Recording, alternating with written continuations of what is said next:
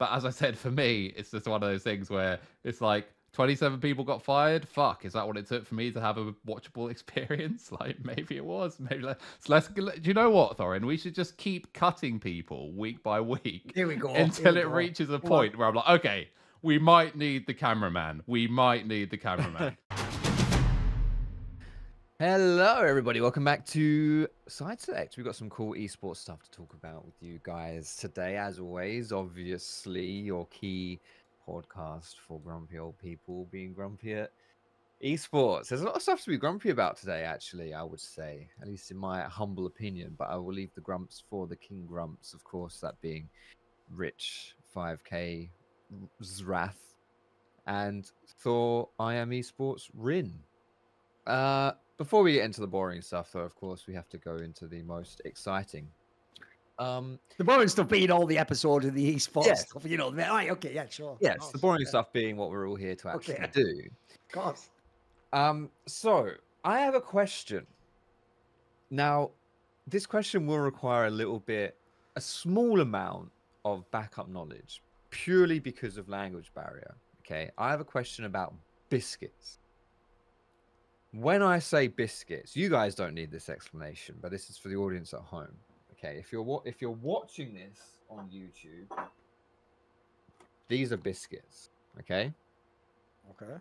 If you're an American, if you're listening to this, you can't see this. I'll What I'd love about that is if, if someone didn't see that quickly, if you're from the UK, what's great is he's got the pack that's like a knockoff. Like there's a knockoff Twix Oh, there. yeah, on- on- Aldi, mate. It- it's all just a knockoff of everything. It all looks good though. It looks pretty legit. is, isn't it? Yeah, it's a knockoff Oreo. I wonder what that's there you called. go. I know the Kit Kat Exactly. was uh, called a Choco Break. There I you like- go. Oh, that's so cynical, but I do like it. Fair play. The thing about the UK, if people don't know, is especially for like white label brands like that, we just call them like really plain things. We don't. It, is just it'll just be called like orange juice. They're not trying to even Yeah, make it like yeah. some cool brand. I like that. Choco Break is the best like rip off name for Kit Kat I've ever good heard. one, That's yeah. good. That is good. Anywho, And you just make Biscuit. it obvious you're ripping them off. You're not even pretending you're not. they don't. They don't give us. I love it. It's it is fantastic. Um, yes. Anywho, I'm excited to tuck into those later. Um, biscuits. Yeah. So in, in America, my understanding is a biscuit is essentially what we would call something like a scone. yeah. Something I like that, believe, yeah. Yeah. and they have like gravy on it and stuff. Like, what is ro- like? Just stop. Just no, please, please don't do that. But that's a biscuit. I don't know. Americans might you might. That's maybe like a cookie you'd say, but then we also have cookies. So I don't know. So, anywho, biscuits, the British pastime alongside with a cup of tea.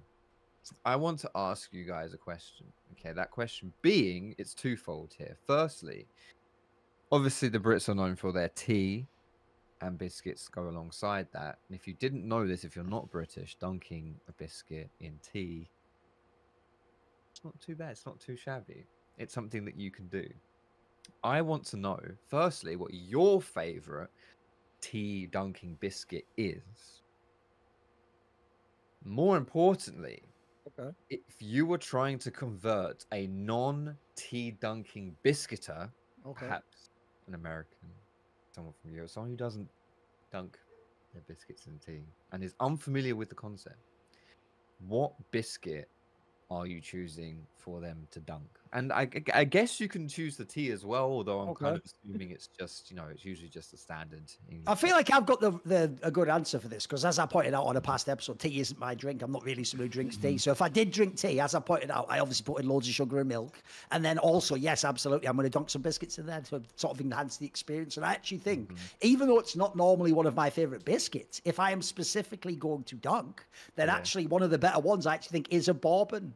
Which sadly, and an American also is very lost right now. They think I'm making like an Irish fucking tea or something like. I Yeah. don't mean bourbon the drink. I mean an actual biscuit. It's a brown one called a bob. I just think that one dunks really well. And notice also the good thing about that is because it's quite a hard biscuit. As long as you're a pro and you're not some fucking noob where you put out and there's nothing there, if you time it right, you'll be able to get that one pretty well dunked, but still be whole enough to eat without it falling in. Because everyone knows the gamble when you dunk, obviously, is certain biscuits when they go in.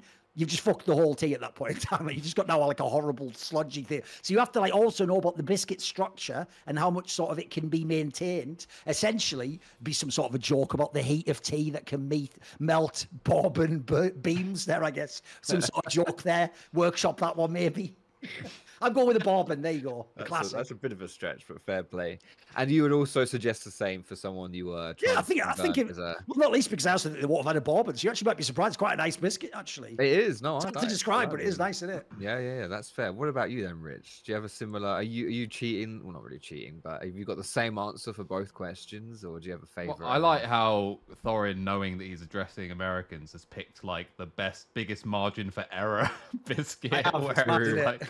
You know, It's true. they're not ready for the nuance. They're not ready for Yes. like the risky ones. So Yes. yeah, like uh, Bour- bourbon's a good shout. Uh, so I don't generally drink tea. If I do drink tea, I'd usually drink some like fucking crazy like fruit tea or something probably. So Okay. you know, Rude boy or something, right? yeah, something like that. But um, I'd probably go for the standard rich tea biscuits, but I would give a different answer for what I would call like the gateway biscuit. Because again, Americans aren't going to be able to handle, and they're not going to be able to handle the rich tea dunk. That's a risky dunk. If you hold It that in for too long, and they're like, "Wow, this thing! How do I have to? How long do I have to hold? Oh shit!" And it's just their fucking index Yeah. finger and thumb.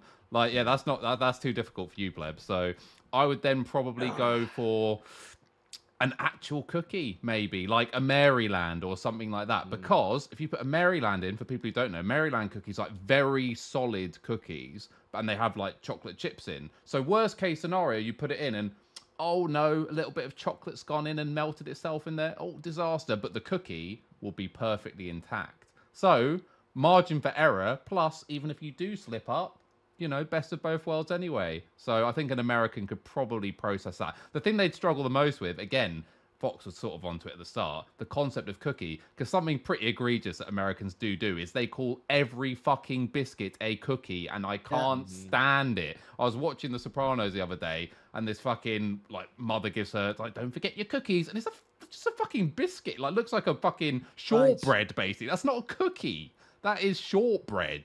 Like Jesus Christ. So yeah, you guys have a have a lot to learn in the realms of, of biscuiteering. But yeah, I'd say that's yeah. Don't try rich tea. Like rich tea is something I would like recommend if you've never had like a traditional English biscuit, but you're not ready to combine that with a beverage. You're just not ready. So yeah, that'd be my answer. Walk before you can run. Exactly. Yeah. rich tea biscuits. You know, I'm I'm maybe gonna, despite the fact that I posed this question, maybe surprisingly, I I'm I'm not one for dunking dunking biscuits to be honest in tea because I do not like the soggy texture of a soggy biscuit. Um, so having my said God. that, I We realize won't, I we won't realize go into it. Won't go into it. But sadly, there's there's so much I realise Americans don't know about the law of the UK. Yeah, Just that British phrase culture. alone, we won't go into it. But don't Google it. Just don't Google. Keep High going, school insults going. just came Just flooding. Keep going. Yeah. Exactly. Yeah, keep going. Because even when you said that, my skin cringed. You know, it's like, yeah, all right. sorry. I yeah, no, I yeah, You've got it on Um, record. you don't like soggy biscuits. Let's keep, keep no, rolling. yeah. Keep I don't either. Just just for the just for the record, you know. Make it a hat, make it a hat trick. But you know, exactly. You know, the more we talk about this, the more there's going to be a spike in Google. Oh, it's like the, the, the terms. distraction What's in a effect. Yeah, exactly. True. We've gone too far already. If anything, you didn't hear anything, guys. Like the Men in No, Black. Next segment. Uh, I so I would go with a cookie because cookie doesn't lose its consistency when dunked in a Right. cup of tea. Um, I, I So feel I- like we might actually have just completely dismissed Americans as like almost subhuman at this point in time because we are actually acting like they can't even navigate a, a biscuit dunked into a drink. Like, and the guys, no, just don't put it straight in. Like, we don't give them any credit at all, do we? Like, I mean, we say that, but I'm. I'm standing by it, and I'm saying it with my Okay. chest. I think I Okay. think there's a, there's a certain art form to it. Honestly, you do not want to. You can't mess But that up, also, 'cause my- you will ruin the drink. My YouTube shorts are sufficiently polluted now from various misclicks and overwatching that I do sometimes see Americans like dunking Oreos in milk and go, "Oh, Oh, whoopsie!" right. So I don't think we've given them, you know, we've probably given them too much credit. If Okay. anything, they can't even handle milk. So you know, take a add a hot drink and they're toast. Yeah. So yeah. I mean, put it this way, without launching into another classic ranks, I think I did do this on this show already. Like, I actually, I actually almost do feel like if they're not idiots, they're almost trying to come to other countries and fuck up all the food. Because I saw a picture the other day from what a streamer. I don't know if people know him. It's that guy called like Greek God or whatever. He's like one Twitch streamer, right? Oh, and it's- he, yeah. and you, you might have seen it. He did, had a Nando's right and rated it seven out of ten. Mate, go look at this photo. I've I've been to Nando's hundreds of times, Rich, and I, every time I get the chicken and chips, right, the standard thing. First of all, the chicken he has, I've never seen. This looks like someone took uh, like a chicken and put it in like a sandwich maker in America or something. Like it's flat and with like an insane like press on it as all like some metal presses burned into it. Like what? By the way, it's succulent, delicious chicken when you go to Nando's. And then and all and this is where I actually have gone too far and I've lost my, the plot Foxdrop. Because I, unlike other people, I also thought, why is he rated only seven out of ten? So I looked in, and if you look carefully and you're a pro like I am, you can see enough of the little flag that they put on the chicken. And are you ready for what it says? See if you can herb. guess what what what did it say? Go and say it again, Foxdrop. I lemon and herb. It said fucking lemon and herb. If you don't know, that means this guy went to Nando's and was like, nothing with any spice on, which is the only purpose of Nando's is to consume peri peri sauce, you fucking idiots. Otherwise, you are just eating dry chicken. He had one that said lemon herb, which means there's no spice even marinated onto it, and he had none of the sauce. So that's like at this point, you're actually like it like it takes skill to fuck up a Nando's as badly as you have. That isn't even a cheeky Nando's. That's like a fucking convent Nando's or something like. It's like you think peri peri sauce is heroin or something. What? So at this point, between that one and the other talent member I mentioned in the past who did something similar, it's like just fuck off out of Nando's if you're not going to actually have like the medium spice one or something like. That is the only purpose of that store, you idiot. That'd be like me going to KFC and picking some like really weird item off the menu and then just be like, KFC, fucking gar- American food's garbage. Like, and then I'm eating like some corn on the cob, only, fried like, skin off. you know, like no chicken at all. It's mental in it. I know. That's like one of my biggest triggers is when I, it's, it's not that they just say it sucks. It's like I saw them fucking up, and then I know they judge the whole fucking thing off that. Like, Yeah. it does my head to use the the middle class uh, white analogy that my dad gave once, that's like getting Go on. invited to play Augusta and then spending all your time on the putting green. That's- There you go. That's a banger. That is a banger. And by the way, if you are out there, Nando's, hit me up. I'll do like a whole video series. How to eat Nando's for Americans. Like, I'll do like a tutorial series. Yeah. That would I feel like unironically pop on TikTok. I would love that. It would be Yeah. the shit, wouldn't it? Yeah. Yeah.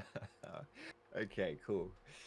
Well, I'm sufficiently warmed up to uh, talk about esports now. Um, oh, oh, ha- having said that, I need to whoosh, wash the the mood away because we're talking about the terrible fate of the LEC and all the layoffs that have uh, happened there. So a slight dark change in moods here, uh, but yes, LEC right before the last week of regular season, mind you, announced the layoff of uh, Wait, 27 don't know if he's members. out, but in the picture we can see Foxdrop. He has just got a massive pizza box next to him on, on the back, like a giant pizza. It's like a 12, 16 inch pizza or something. What That's that? not a pizza. Oh, right. It does look like it. It's a light fitting thing. Oh, really? Okay, Yeah, fair yeah, enough. Genuinely look like a massive fuck off pizza box. Like, fucking hell, he did that? I'd I be watching wish. the NFL or something last night. What are you doing? It's a bit of a weird shape for a pizza box. It's kind of rectangular. So that well, but just mid, see mid, it's a middle class pizza, isn't it? That's that's the thing. When once it starts getting square, you know you're Okay. you like the people when people Oh, no, definitely. yeah, it's like bro, it's pizza. There's not don't reinvent the wheel quite Just literally. getting some Neapolitan artisan shit. I'm all up in Exactly. that. Yeah. Okay. Yeah. Anywho, back to the misery of, of LEC layoffs. Uh, yeah, 27 members of the staff at the Berlin studio have uh, been cut. The last week, uh, you know, has has come and gone, and it was decent, but obviously it did kind of feel like a watered down version of the LEC. Uh, 27 members is a lot of people, to be honest. You know, Riot's been laying off a, a, a whole ton just across the board, to be honest. Uh, personally, I am surprised to see the esports targeted at this, especially straight after they built that new facility in Berlin. That seems a little bit odd to Yep. invest into esports Berlin and then gut it. Um, a lot of people that I recognized from the list, I don't know all of them. A lot of people you know, working behind the scenes, like associate audio engineer and this and that. It's like, I don't, don't know all of them, but there was one big name that stood out to me, and I think you guys might also know. Do you know Dirk? Have you Yeah, ever had any interactions with Dirk? Yeah, Yeah. he's gone. He was one of them. One of them cut as well, which is for me exceptionally shocking. I don't know if his role um, has changed since I was there, but he was basically the boss.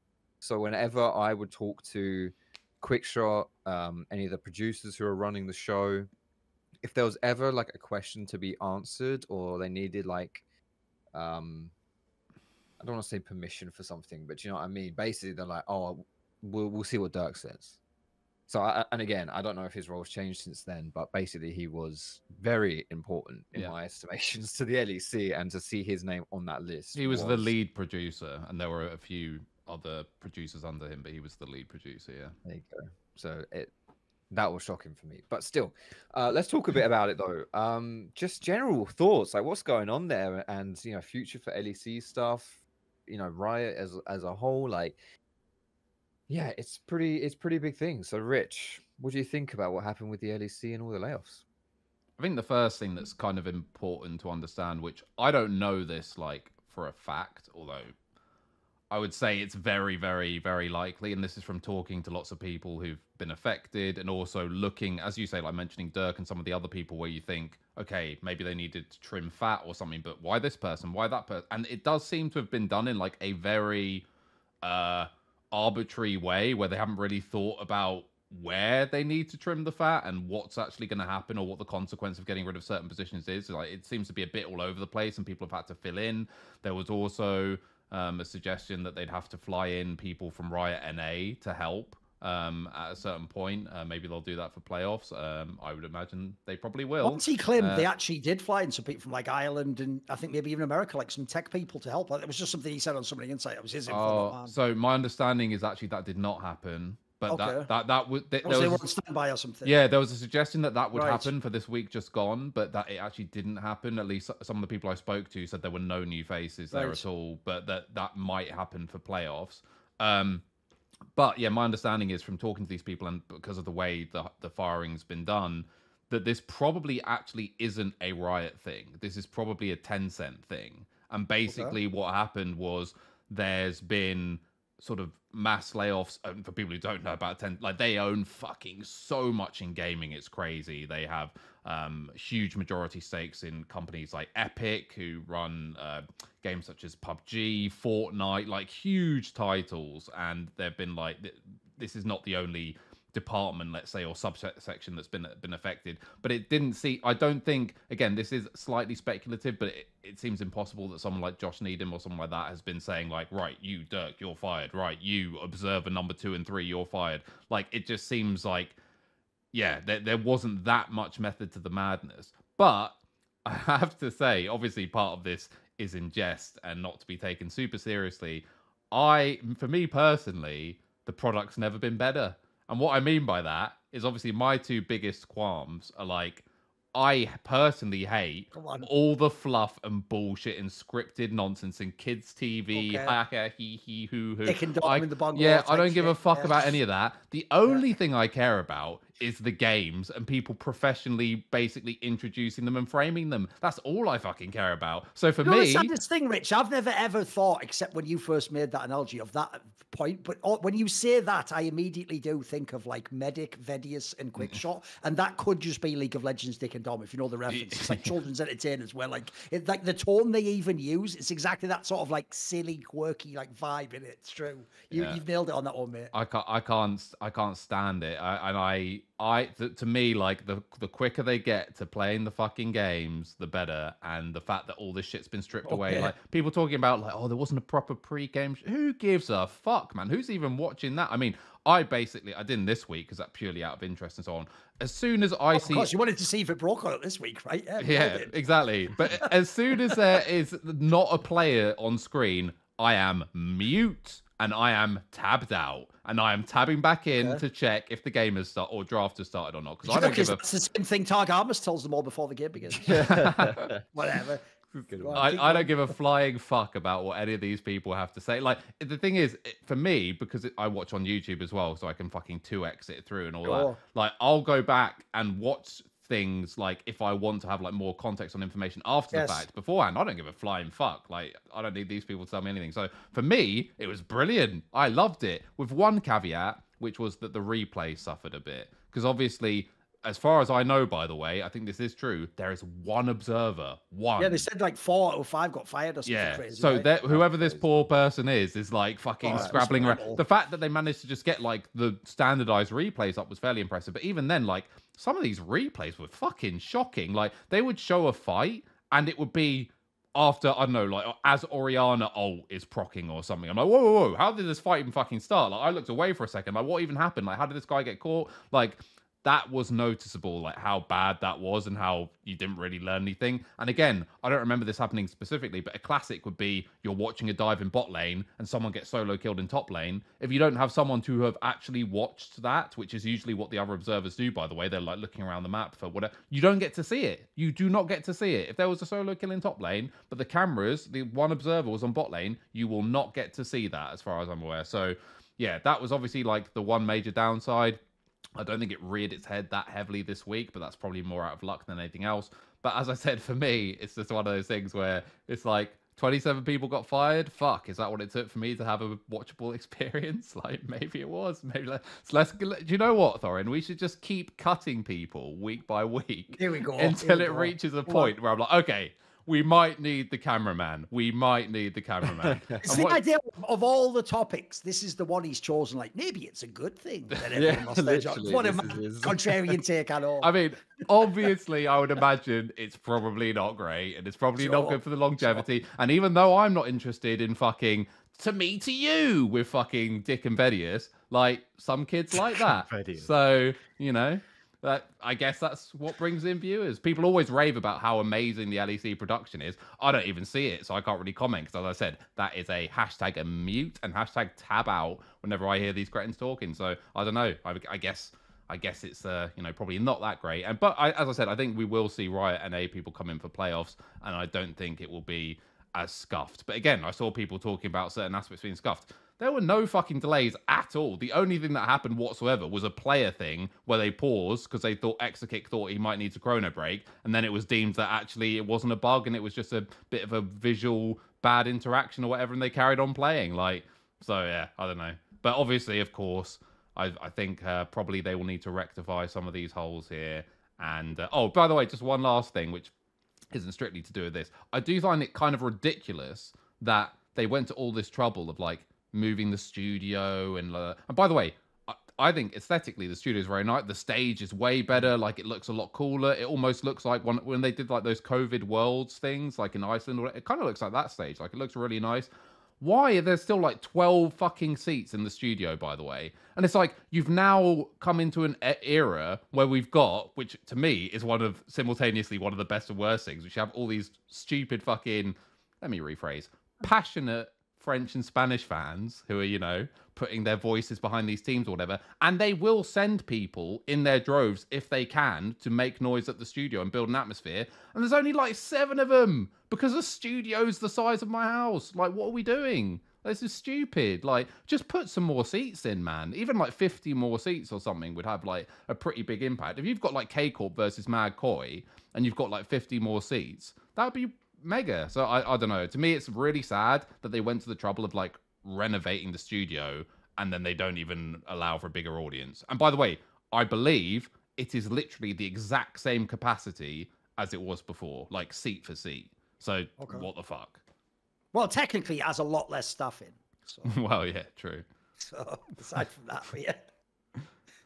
Sadly, this is actually supposed to be a really serious topic. You're right, Foxdrop. Like, Yeah. he set it up and then he's just fucking dunked on everyone and Yeah. laughed at all the broadcast shit, but he likes that shit and stripped down a bare ball. I can't lie, I'm also a grumpy old man in that sense. I also do. By the way, on that topic at the beginning, I can't lie. It's rare that actually fan gaslighting is ever effective, but that actual tack, I will give you credit. It is fucked up, but that's the only actual approach I think does actually trigger people like me and Richard, which is that when we literally dedicate our adult lives to like exposing and cleaning up mass corruption, now on the scale of literal authority or autocratic states that murder people who they just don't like, when we point all this out, people's new refrain isn't you're making it up, you're lying, which it used to be for 10, 20 years. Now where they just go, why are you just so bitter all the time? It's like, Would you walk into like the fucking the the the office of the fucking police that investigates nonsense and goes, why all the fucking frowns, guys? You know, have like a casual Friday or something, cheer it up a bit. It's like it's a bit of a somber fucking tone in here, boys. I'm sort of nailing bastards. Like I've always thought that was a wild angle. Now on this LEC thing, I'll actually give you a sort of provocative prediction here. And are you ready? This is where, look, sadly, I will give you the, the downside as well, is this isn't the crackdown, Rich. So this won't ever actually blow up into a real scandal that I'll have to address like it did on the crackdown when I did something similar. But you remember when that NEOM thing happened with Froskurinn and the other staff? Famously, Dom on the crackdown said to me, like, what do you think of it? And even though I did put a disclaimer in, like, I haven't talked to Froskurinn, but I have no idea what she actually thinks, I will just speculate that because she's publicly done a tweet where she doesn't actually firmly say she will leave if they do it, she just sort of says she's disappointed. And then behind the scenes, they supposedly held them hostage and then got their way. My point, which I actually even built into that. I didn't know that they actually would hold them hostage and win, but I sort of pointed out like you either do it publicly, in which case you hold your own feet to the fire and you really have to leave, and that's why the stakes are high when you tell them you won't do it, or you just don't because that makes it look like you wanted the sympathy for doing that, but then you wanted you wanted technically to be able to look at the wording and walk it back if they said, well, actually we're doing it anyway, so do you want to work in this job or not? So when I brought that up famously, she got really mad on Twitter, and then all the people swarmed around like, oh my god, what an evil, and he's questioning your integrity. By the way, guys, she literally after that went left, said that Riot was full of like sexist, racist hiring practices and environment, and then came and worked with a Tencent game for fucking Pokemon after that. So, and also did a show with checks notes blindingly white people. So, and she wasn't, guess what? I sort of knew that person and knew they didn't really believe in their principles and it was a bit of a larp. But the point I'm going to make is this I'm going to do a similar speculation, which actually, if the right people heard it, they would get really upset by this. But I'm just going to say it because I think it's a real thing I've got to put out there. So, you know, right now, obviously one thing that was conspicuous about the broadcast was Sjokz wasn't there, was she? Because, oh no, wait, we've got the best cover story though.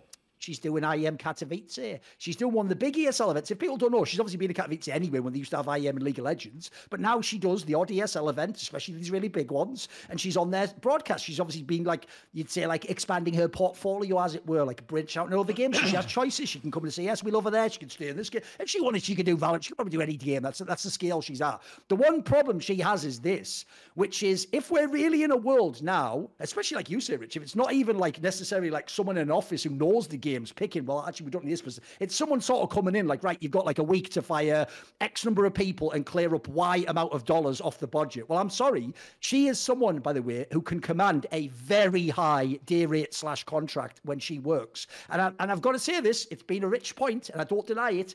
I would care if she wasn't on the broadcast, Rich, but I think you're right. I think no real fan, in terms of just random, you know, the average fan, the aggregate fan out there, I don't think they really would tune out if Laure's there instead of Sjokz. I don't think, by the way, if neither of them there. I think if they had a brand new person really was just a kids' TV, like the joke is you could bring Frankie over, they'd probably still watch. like, so I'm sorry, unfortunately, if you really are making crazy big cuts, yes, of course, by the way, you fire the no-name observer that none of us even knew that did a job that's essentially invisible, and we'll only know if someone fucks up why they were important. But I'll tell you what, the other thing you do is you take off what you call the big ticket items. You go to something like that and go, wait a minute look, yeah, it's a legendary figure, but are we really paying this person like four times what the other person?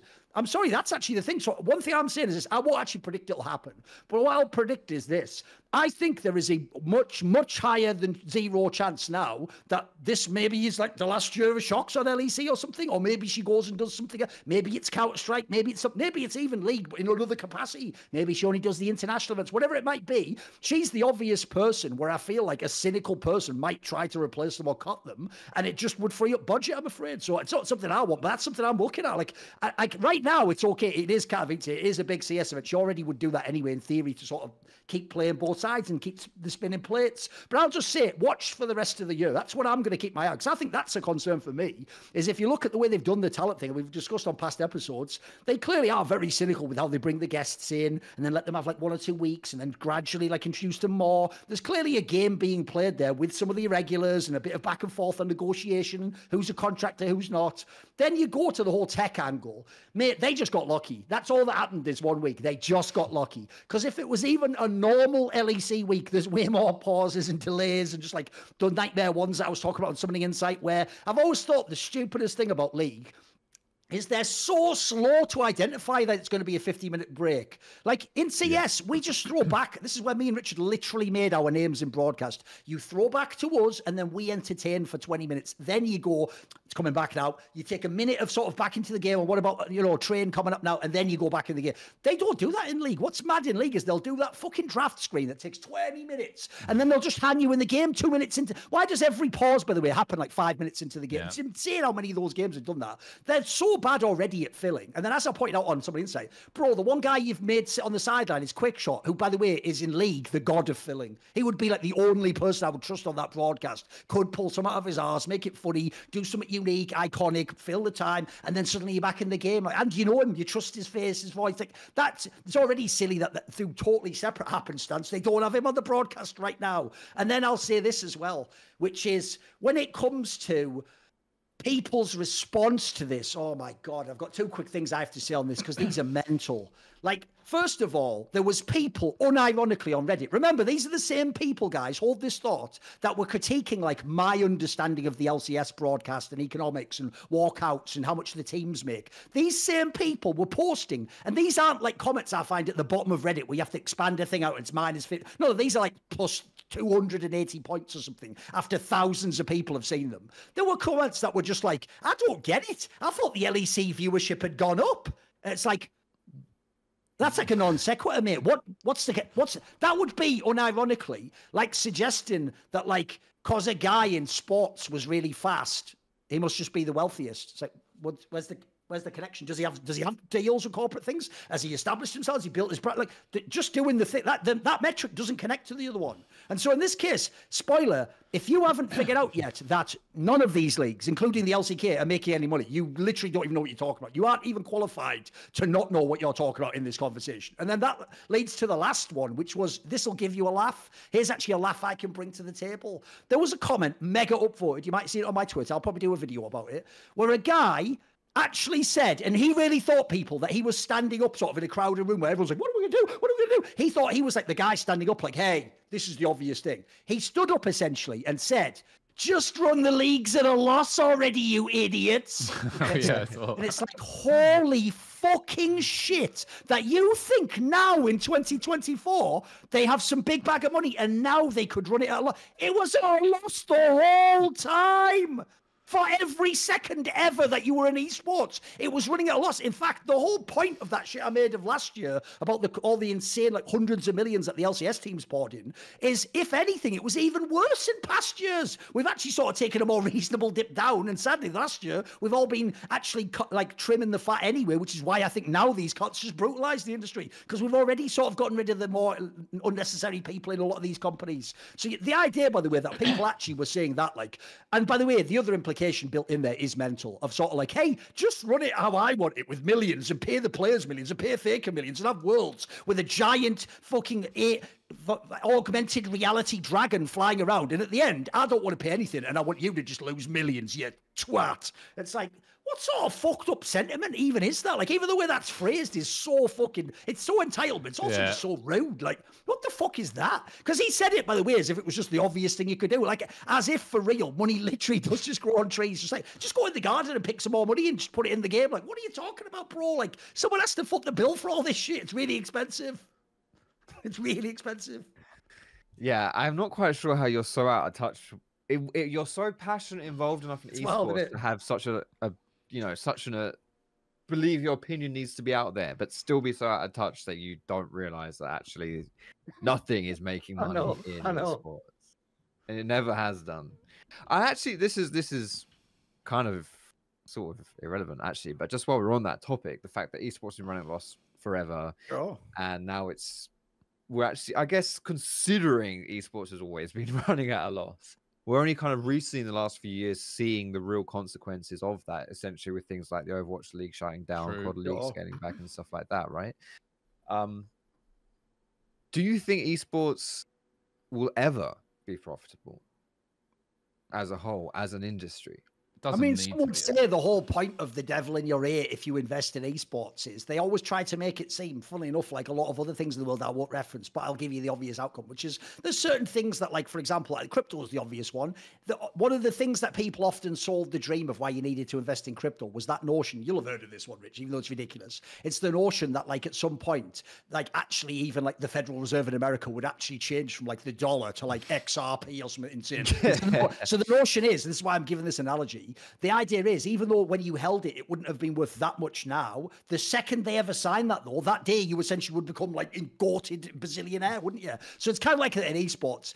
They it's it is fairly open that you will lose money, but the notion is, yeah, but if you're there and you have your foot in the door when you know the magical question mark, question mark, question mark, someone figures out monetization, then everyone's assumption is, yeah, but then I'll be raking it in. So in a in a fucked up way, like it, it feels, and this is the sentiment, it feels like it's inevitable it will get monetized. I just don't know how, and I don't know what the path would be. But that everyone else is in the same boat is the weird thing, as far as I can tell. What's your thoughts, Rich? I, I don't think so. I think that basically two things will amalgam, which they kind of already have and will continue to amalgam, but become more and more one sided, which is the original thing that we were talking about years, literally podcast probably from five, six years ago, talking about this like concept of investor carousel, where actually for a time period you don't need to make any money or be Oh, profitable right. because you just keep flipping it and the flip Yes. makes the money and evens everything out again. It goes back to zero and then they lose money, lose money, then they flip it. The great fool concept. right? Exactly, and we've already we've now that's over now. Like you're not going to Yes. see like TSM had to give up their elite, uh, LCS slot for whatever it was, like eight million or something stupid. So that's over. But right on time, here come the Saudis, and the thing is. I Ah, sure. I think that basically the Saudis will just fu- like esports isn't sufficiently big that the Saudis can't just basically straight up buy the whole thing. By the way, Yes. I think they will just buy the whole thing, or the Middle East, I should re- rephrase, will just buy esports essentially. So at that point, it won't need to be profitable, or it won't Oh, even. true. It will be in its own ecosystem. It's just Yes. an arm of the saudi So what even is profit at that point? Like I think it will just become like an abstract concept at that point where they'll just decide. Basically, they'll set the bar for like player salaries and stuff at whatever they want that to be because they will essentially have monopoly. You know? I actually have some info I could give you there. Some of it is taken from Richard's work, where he does obviously his videos where he talks about this topic a lot. But some of it also was there was a tweet the other day. If people don't know, Rich will know this. Uh, Maybe Foxdrop might know him, but the other people won't. He's not like a super famous outgoing person in this sense. But there was a guy who worked for Team Liquid who was called Mike Milanov, and his alias is Thix Nation. And basically, if you ever saw him, like he was on the head team of people, but he wasn't Nazgul and he wasn't Steve Arhancet. It's the other one, basically. He's one of the main people. He now doesn't work with them anymore. He works in a project called Qiddiya or whatever that thing's called, which is some sort of like an esports project from the Middle East, right? And here's the thing. There are two pieces of info that when you hear this, you will actually get. Like I was thinking of the old model Foxdrop of like it, it'll either die or it'll one be demonetized. Mm. Rich is mm. right. If it goes down this like side route of the Middle East funds it, essentially, it never does have to make any money. It'll just have funding from a, the, the the the petrol pipeline will be the money pipeline from the Saudis or the Qataris, etc. So the premise goes like this: one, it's already been said that some of the shit that the ESL Faceit Group is doing with Gamers 8 and ESWC and that, one of their plans in the future is like they're going to do it in a very like pernicious way, the way they're going to get everyone in esports. They're going to do things like initially you'll come to their tournament because they'll offer mad prize money and they'll secretly pay you appearance fees. But never mind that part. That'll just be the big orcs who get that. You'll come for the appearance fees and then you'll bring all your teams because, like Gamers 8, they'll give a big bonus for whoever org in aggregate makes it the most. So then you bring all your teams and then you're ready? You know all the costs. By the way, spoiler Riot did this themselves. This is how Riot took over esports in League. What you essentially tell the owner of their team is, who's also losing money, I'll co- I'll cover the costs and you just get all the prize money. That's always been what they wanted. That's why SK Gaming's in League of Legends because they don't want to play the fights in hotels, Rich. And then what? You're going to pay my player 25k, but I get to say he's my player. That's like music to their ears in 2010 or whatever it was. So similarly, if you tell them now, this is the banger Foxdrop. What you tell them now, and this is going to happen, is by the way, we've built all these luxury apartments in Riyadh as well. Why don't you have your boot camp here before you come for the SWC? And eventually, the joke will be all boot camps here are free. Just make it a second base here. Why don't you just come? And then most of the tournaments will be there, but that'll be convenient because you'll have your boot camp place there. So already you'll see all the teams and the players get there. And then here's the maddest angle that Qiddiya project. The reason I brought it up is he himself did a tweet on January 25th. Listen to this set of sentences. To anyone that is looking for work, we are going from 3,000 to 100,000 headcount the next few years. Feel free to reach out if you have five to 10 years experience and are a top performer in your role, right? I hope people heard the last number there. They're going from having 3,000 employees to they are going to hire 100,000. Essentially, by the way, that tweet may as well say, everyone in esports, like, what's your price? Like, come on over. Yeah. We can we can house a hundred thousand of you, and you know what's the way started? To anyone looking for work, like you combine the org side and then the industry side, and by the way, the fans just watch whatever's on the screen. It's actually almost inevitable they're going to win, Rich, because at this Yeah. point in time, like I said, that's why I did the good analogy to Riot. It made sense that Riot were able to take over. Not only did they have the legal right, but they they just did everything that you'd want. Like you don't want to pay the cost, you don't want to pay the fees, you don't want to have to go to events around the world. You want to go to one studio. They gave the owners owners everything they want. So I think they'll do the same thing again, mate. I think that's actually how they'll get everyone. Yeah. Because it'll be too appealing. Like if your org itself loses millions, but then now you have to pay 200k less for boot camps. How are you going to say no to that? You don't. By the way, eventually, if you're a public org like FaZe, you'd even be troubling your shareholders if you start saying no to shit like that. Maybe Yeah. that might get you fired. Yeah, and like, by the way, as I said, I like. I guess my position has morphed slightly over like the last couple of years, whatever. But I've always said, at least recently, that I genuinely have little problem with people who ha- feel that they have to take that because they're so ingrained or Yeah, they're, they're so their their foundations are so heavily put in Sure. esports that it's just very difficult. It just basically fucks up their whole life if they're forced to leave the scene. Essentially, my m- issue has always been that if you're one of these people who's always posturing in a way where you're saying, "Oh, not oh, not me, never me. I will never do that," and then you do it. That's where I start to have Yes. issues. But by the way, the last thing because this tilted the life out of me.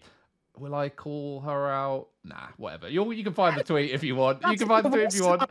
You've, you've I us now. yeah, Yeah, us I- blue balls. What's I won't. I won't. I won't name who it is, but let's just say. Type in the chat so at least I know who it is. Come on, All tell me who it is. Come on. I want to know at least. I'm Uh, not a player. I, I'll, get to know. I'll, I'll, I'll type know. it in. Uh, I get to know.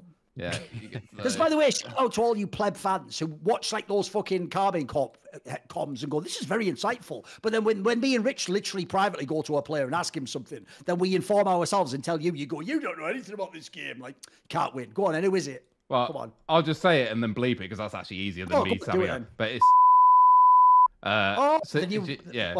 someone yeah. on the broadcast. Yes, so, you got me easy for you there. she said, uh, she said, um, oh, what was it? That, oh, please spare a thought for all the oh, people Oh, who are still working on the LEC because they're all suffering from survivor guilt.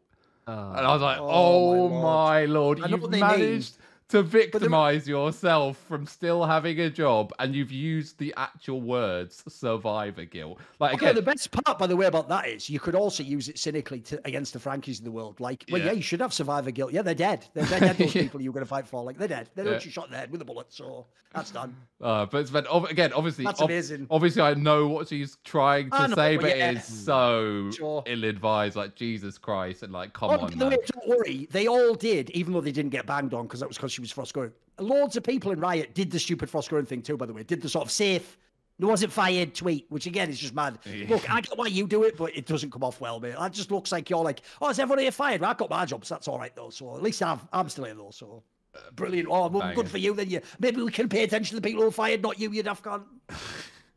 It is a fair point though. When you are when you survive layoffs, it's like you, uh, that is a that is Oh, of also course. difficult. That's awkward. is also sucks. It's By the way, awkward. That's you know, Rich actually is sort of being magnanimous. The way he was like, "Should I call him? No, I won't. I, I, I won't. I won't. I won't. I, I will uh, stay of execution." Okay. I mean, it's more you know the way you know the way I make these judgment calls. It's more like in the eyes of me as you know the all-seeing, all knowing. Do you have a previous record? No, so I'll spare okay. you a little bit. Okay, if you fair have a play. history of this kind of thing, I'll have no problem just you know straight up saying the name. But as I said, it's just let's refrain from using terms like survivor guilt, shall we? Like they're fucking rape victims or some shit. Like, come on, man, you got to keep your job. Let's maybe table those terms for a more appropriate time.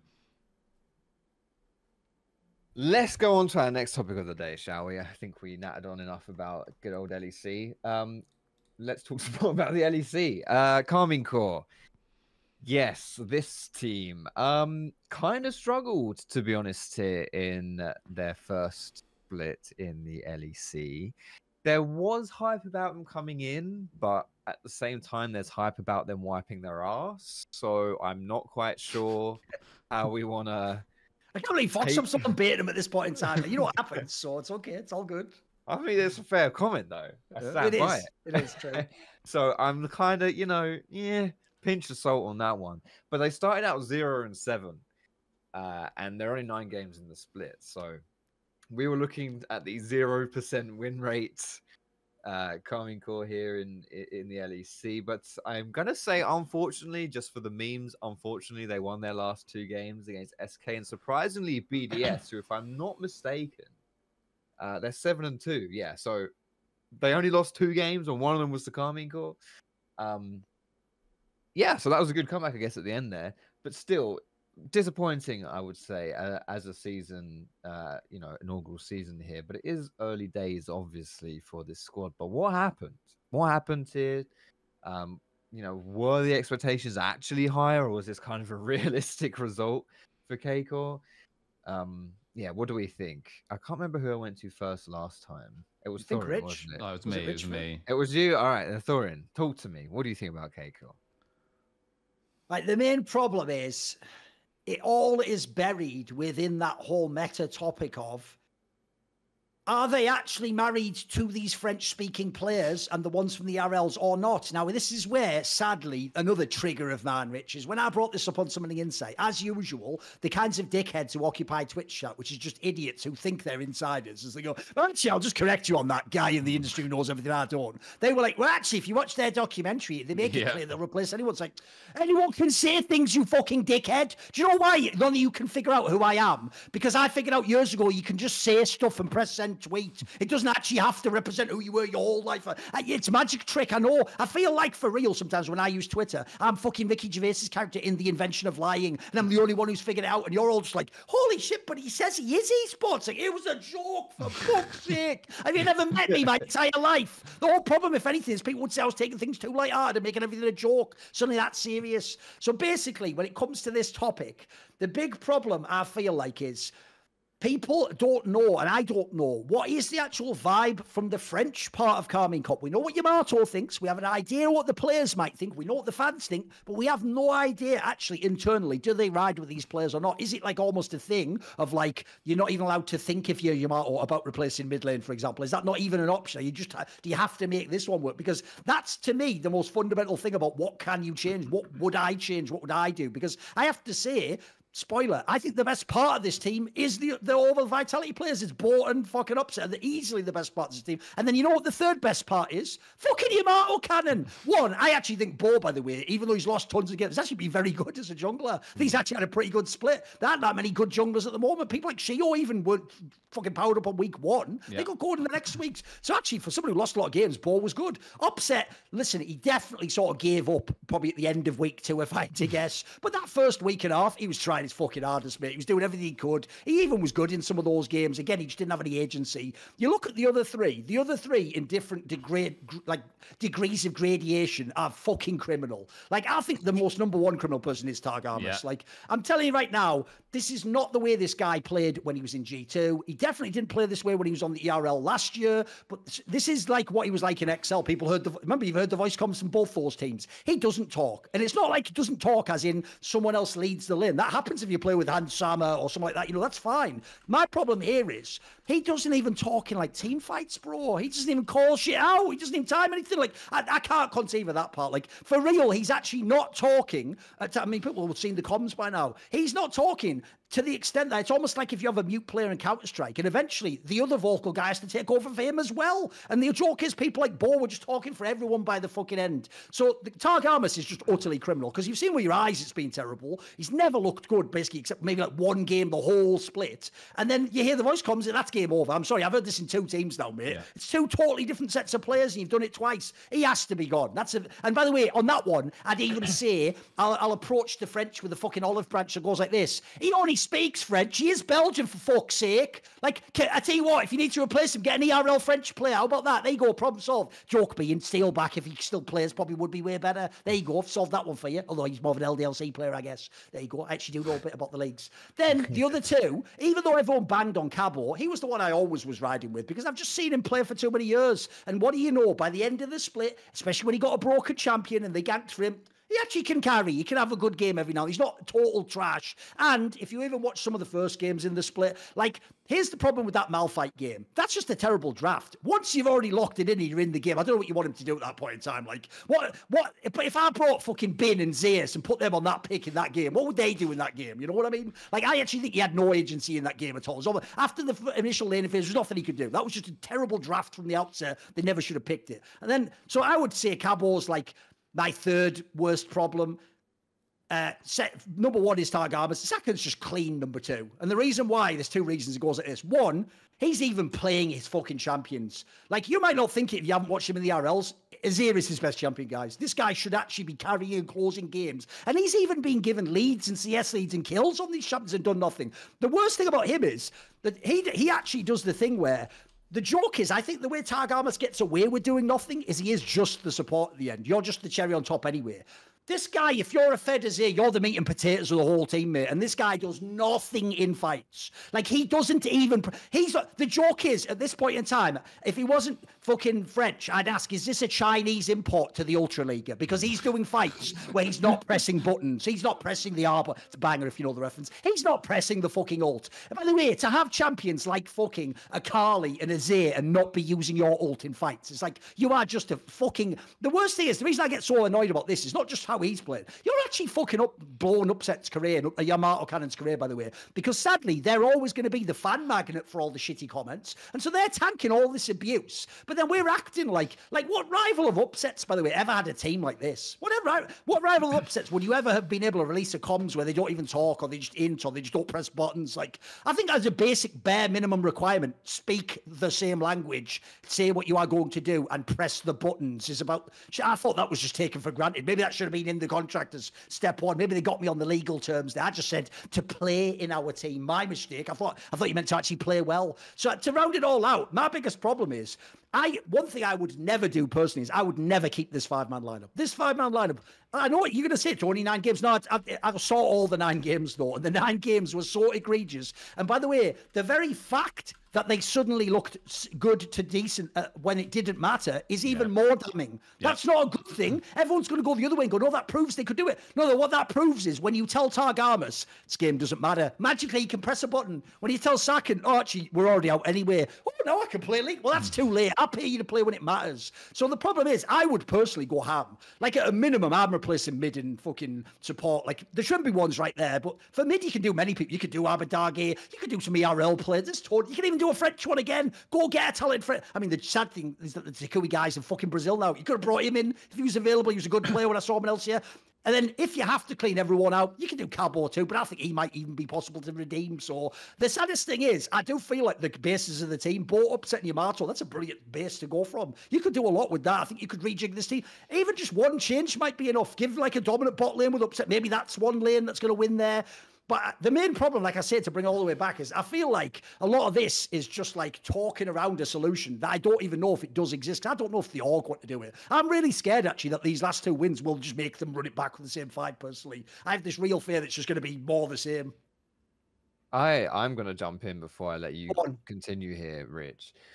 One of the things I noticed about the narrative around KC, it's really quite an interesting case study because whenever whenever there's such a huge fan base there's always, always going to be the opposite, right? The more someone is liked oh, or sure. popular, the more you gain haters and and whatever, really for no reason. So I feel like as much as people were cheering, well, as much as French people were cheering KC on, everyone else was was cheering on them to to fail. And I'm not going to go too much in depth because you know you don't care about my opinion. We want to hear what you guys have to say. But I will say one thing that has really great grated my grinded my gears is is the uh is Yamato Cannon, the response to Yamato Cannon. The amount of times I've seen on Reddit or on social media in general, people calling Yamato Cannon like a paycheck thief, waste yeah. the like, oh yeah. I mean he this team was doomed as soon as they signed him, like and then memeing him like gentlemen, we are on a mountain. Like, of course, maybe that's a little bit maybe a little bit cringe, but it's this man, his track record, by the way, is actually Wasn't actually phenomenal. impression. By the way, you should work on that. You could actually nail it. but, Gentlemen, we're here at the top of a mountain. Will you take me to the next? You could do that. I think you could nail it. You actually had the, the I've got the vibe at least. I felt the vibe when he said it. there you go, you kind of felt like it was good. mountain. Yeah, There you go. it was good.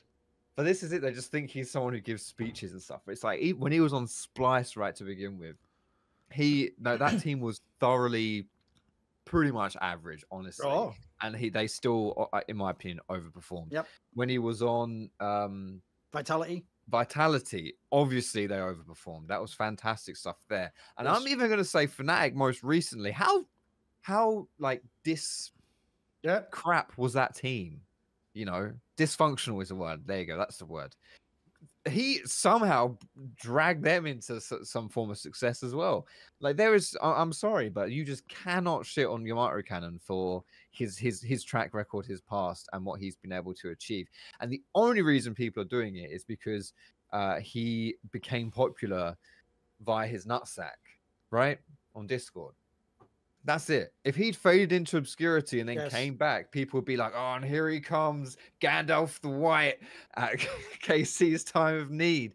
You know, that's genuinely how people would perceive him, and they'd start calling him in like coach jail. Like, oh, there's nothing you can do with this T. There's absolutely nothing. He's too, you know, Sure. you might count deserves better. It's just so it's it's frustrating, honestly, to see. KC obviously has their problems, and coaching is one of the roles that is the most difficult to quantify as far as success and effectiveness goes. In fact, I would say impossible. But his track record speaks for himself. And I just think, honestly, he is not the problem. he is absolutely not the problem. Um, yeah, and so that's my that's my rant over. Rich, what do you think about KC and what's gone on here? And if you do have any remedies or solutions, what would you do? Well, I can actually kind of answer the thing that Thorin asked at the Ooh, at the start, which is Okay.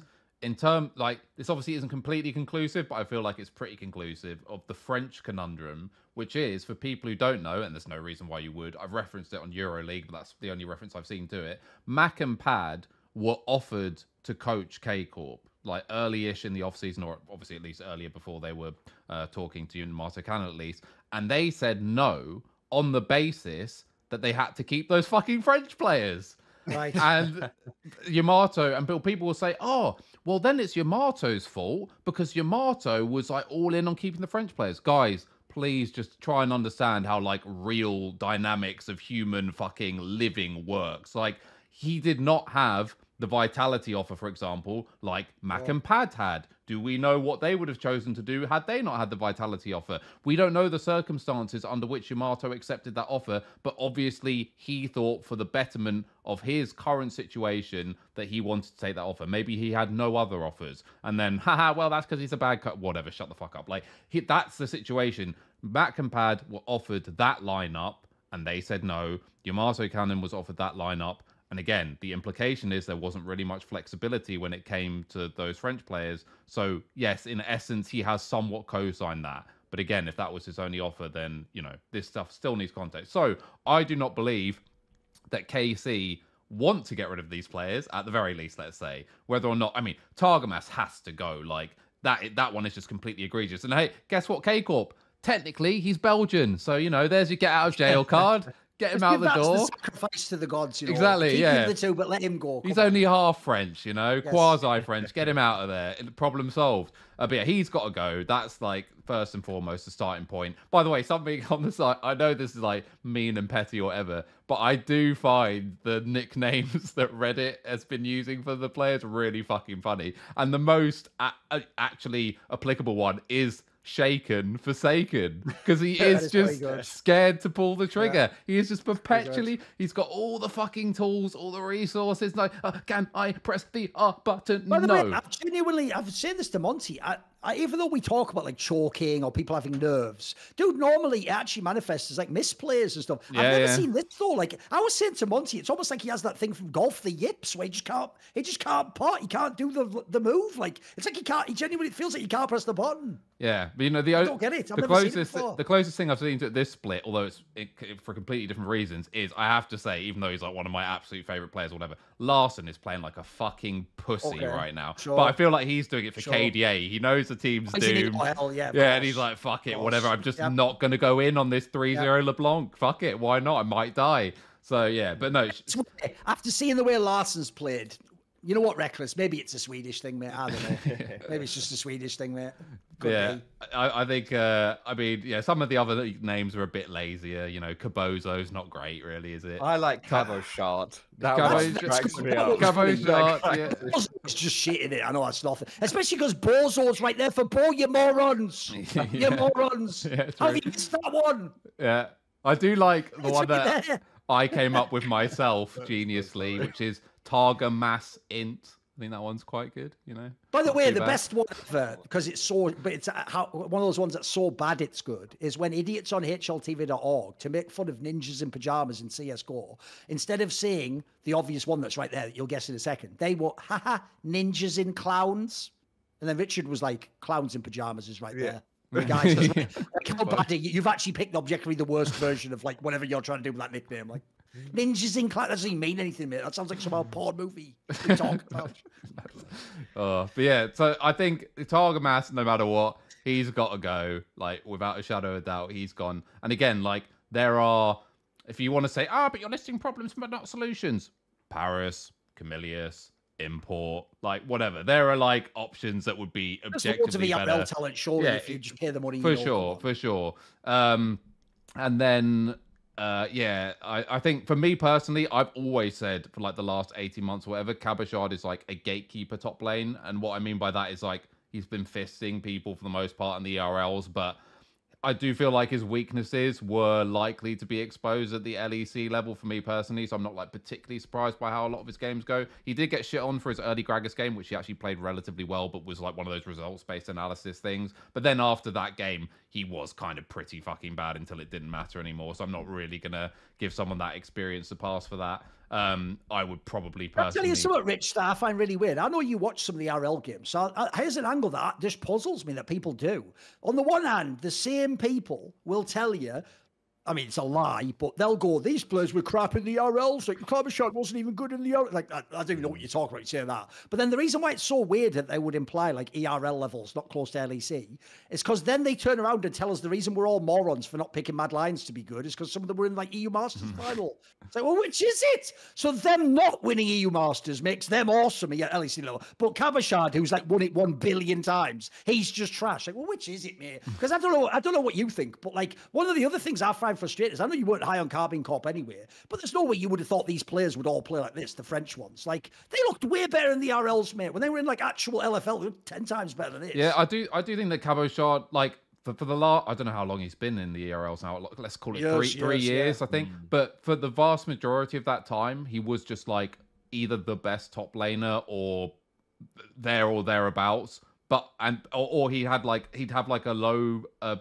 He'd do like the Odo thing where, or like the Soaz thing where he'd start playing not very well for a bit, but you knew when EU Masters came, like he was going to be mega again. Right. So that happened a couple of times. I do think that he was a lot patchier this last couple of splits in um, KC, but again, I never had the feeling like, oh, but he's just lost it or something. I felt he was more on cruise control, but I did think that even when he was playing well, the things that he was getting away with were like how he played. He he was very lazy with wave management, let's say, in a way that Fair LEC enough. players don't allow you to get away with. Targamas, by the way, is someone who I actually thought was getting. Targamas was getting outplayed by good supports in ERLs. Like when he played for um they they beat um Gamers Origin 3-2 in the best of 5 in the uh, EU Masters. Camillus was gapping the shit out of this guy like it was em- embarrassing. And then I also had the added information which I've been like pushing for fucking years at this point with players and like team construction in general. How fucking bad like why do some people just refuse to pay attention to super important elements like communication, by the way. I've been telling people for years Targamas is a mute. This guy does not speak at all. And then you've got people like what like Vega or like veteran who they'll, always say like, "Oh my god, why doesn't this team just sign self-made?" It's like, are you stupid? Why are you so Sure. autistic, man? Like, please just understand that human dynamics matter. You can't just look at the fucking hands and say this guy will fit here. Nemesis would be a great fit here. No, like they have huge inherent flaws which gatekeep Yes. them from being really good players. Targamas was good on G2, but he was playing with an AD carry who is literally like meme levels of sociable, and I will carry all of the comms willingly. And I actually rather you probably don't talk because that's my role, and it's going to be like a com hell if they're both talking a shitload and he got to play his Senna a lot. Because by the way, people don't talk about this as well. Think about how flexible that G2 team was in draft. Oh, really? Targamas gets to play Senna every game because his fucking top lane is drawing a million bans or Caps is drawing a million bans. What a shocker. And then he plays on a less good team and he never gets to play it. And now he has to play conventional sports and look shit. Who could possibly have guessed? This team construction was horrible. And I said it from the start that even though I like some of the pieces, and I even praised the Bo pickup because I was like, that's baller. I'm really glad Bo's on the team. I think he's really talented. And by the way, I agree. I think Bo, he's made loads of mistakes, but that's because this guy's playing on like the fucking edge of a knife every game because he knows he has to carry basically. Sometimes it works, sometimes it doesn't. Sometimes he's like in the grey. And yeah, he's done his fair share of inting, but he's also done his fair share of getting the team ahead at 10 minutes and then they just fuck it all up. That's, by the way, look at the games, especially early where KC was ahead at 10 minutes. Like, it happened a lot, by the way. If the game ends there, they're probably like, you know, four and five or whatever. So, yeah, I just think the team construction from the start was horrible. And by the way, I tweeted this yesterday or whenever it was, and this is 100% come true uh, already in terms of at least the K Corp fan perspective, which is I said, imagine if K Corp get baited into keeping these players on for an extra split because of these fucking games that don't matter. And then all the K Corp fans in my comments saying, we are really loyal to our players and they have shown this week that they are amazing at the oh game and they just need more time, blah, blah, blah, blah. It's like, fucking Targamas played Bard. You think Targamas is going to play Bard, a gangster pick like Bard when it matters? Absolutely fucking not. And even if he does, he'll turn into Shaken. So, like, miss me with that shit. Absolutely not. Those games do not mean anything to me. They might as well be scrims because they were. They're glorified stage scrims. They do not mean anything. So I don't give a I don't give a fuck about that. So yeah, I think I would change support. I'd bring in an ERL, probably not Parus by the way, because again to what I said earlier, as far as I know, he was interviewed by loads of LEC teams, and even though he's probably the best mechanical support, Turkish doesn't speak great English and visa issues, so probably not him. Right. But, but Camillus would be an upgrade. Um, again, it depends. It depends what you do with the other positions, but I think upset was generally like eh, ADC is so plug and play that I can't really judge AD carry on a bad team too much. Other than the one criticism I'd levy against him was sometimes he did do that thing that Rekkles did last time he was on Fnatic, where he's just miles away from fights, like Yep. inexplicably. Um, and I can't just blame that on everyone. But by the way, the the one that everyone talks about, which is true, is trumped by what Targamas did, which was that famous river fight up by the Herald Pit or whatever, where they're like, oh, Upset looks like he's coming, and then he goes back to mid. Do you know what actually happened, by the way? This is what actually happened. Upset starts moving up the river, then he sees Targamas flash in when none of his team is there. and He's like, oh, best go farm the wave. like, he he can't even be bothered to show up. But who could blame him? Like, he actually can't be bothered. He's like, look True. what this fucking little Inter's just done. Like, holy shit, man. Like, I do agree. Obviously, it was egregious, like what Upset did, but at the same time, nah, that was like a diamond one solo queue game. So yeah, I I just think uh, this team needs. I would keep Bo. I don't think there's any point in. By the way, one thing I was impressed because I I'm low key like. I would say I'm objective, but I'm low key like an upset hater in the sense that I'll dunk on him when I can and stuff like that, you know. But I was quite impressed with his comms when I when they uh they showed the the comms thing. Yep. Obviously, the contrast is his support apparently can't speak English because he's not saying anything. Uh, but yeah, upset's comms were he was doing his best. Like he was putting Remember, out. People imply I they would either think he's either a diva like Rex and he doesn't talk and he's just doing what he's not you know not joining, or they or the famous retort is they say he just he's greedy and he calls everything around himself. Dude, his comms sounded great. Yeah, and but sounded really good. But they're also improved as well because when he was on Schalke, for example, I know that his comms were not near that level. So that is something that's definitely evolved. But fair play, that you you get Yeah. credit for evolving as a player. And what's hilarious is the two least egregious players on the team Upset and Bo were also the two who were trying the hardest in game. What a shock! The best thing for real about releasing those fucking comms was that it actually, for real, it, it was like the ultimate reply to all the Bo haters. Yeah. Because they would all assume he's just the scared guy. Yeah. In fact, they might even assume, like, can he even speak English? Like, bro, he's the joke is he's the one who talks the most. Yeah. He's actually trying his absolute hardest, that mm. guy. I'm, I felt really sorry when I heard those comms. I didn't realize it was that bad. Holy fuck. And he's oh, he's obvious. By the way, in contrast to upset in this case, he's obviously struggling with the comms. Like it's Oh, not sure. it's not it's not like he's fucking Jankos, like perfectly puppeteering everyone around the map. But he is trying, and also his individual performance was the best on the team. Upsets was again, he's AD carry like whatever. You almost have to put it in a separate category, but he's not turbo into the game like Cabochard did in some games, like Targamas did in every single game apart from the bar game. So yeah, I would I would uh, go in that direction. I definitely wouldn't run it back another split. Like fuck me, you are absolutely coming to the bottom two again if you run it back uh, another split. And the coaching style, I'm not even going to comment on because I have no fucking idea. But it doesn't. Uh, I'll I say this, and I said this on Twitter the other day. Like the drafts, the net drafts were like better than average. If you take like the spectrum of all the teams' drafts, Yeah. they actually, by the way, they were one of the only teams who annihilated a couple of drafts. As in, other team are just fucked, like it's over. I hate it when people like saying, "Ah, it's over in draft," but like so far as that's ever a thing, it was actually over in draft, and then the team entered it away. So That's why don't get the hit on Yamato, mate. Again, bear in mind, presumably he didn't pick the players. He has to work with them. I think he actually, even some of the lost games, did some good drafts. Like what they're doing as fans, I hate when they do this, is you just say whoever lost the game drafted badly. Like Yeah. that's not even true. I think some of those drafts even did a good job. The players just fucked it up. Yeah. Like he gave, by the way, like I said, people like Saken got their fucking champion like off. Most of the games, in fact, most of the games it looked like he got people what they would ask for. Looked like Bo got what he wanted. Cabochard maybe had one or two picks, but even then he looked at he got like he got the fucking rumble. Like what do you want? Yeah, and yeah, oh mid. I'm really commenting on mid, but uh, oh, mid is. Uh, I mean, if you if you want to be like, oh, I'm going to only do one or two changes or something. Like if you change mid instead of top or vice versa, I don't really care. But I would personally, thi- I think Cabochard probably played worse, but I would be more inclined to switch Saken because I think how Saken played badly is like really disturbing.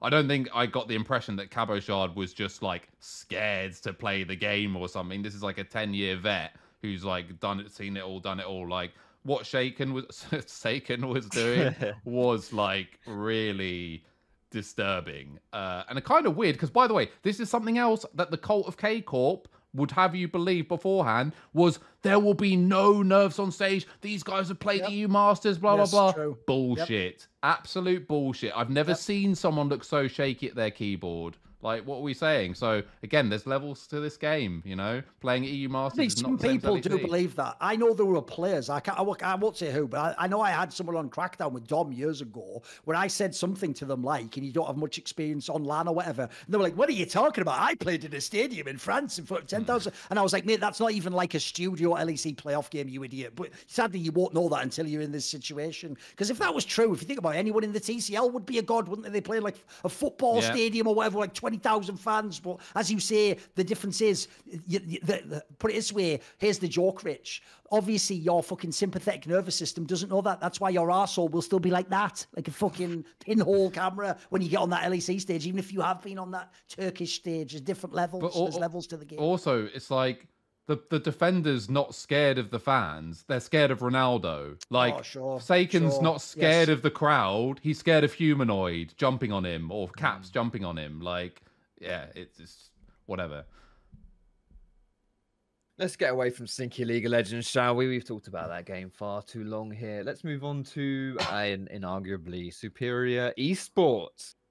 Um, Overwatch is coming back, baby. The Overwatch Champions Series. Blizzard have partnered with the ESL FACEIT group to bring us this fantastic new era of competition within that game. It's going to run in open format across EMEA and North America. LAN events involved as well.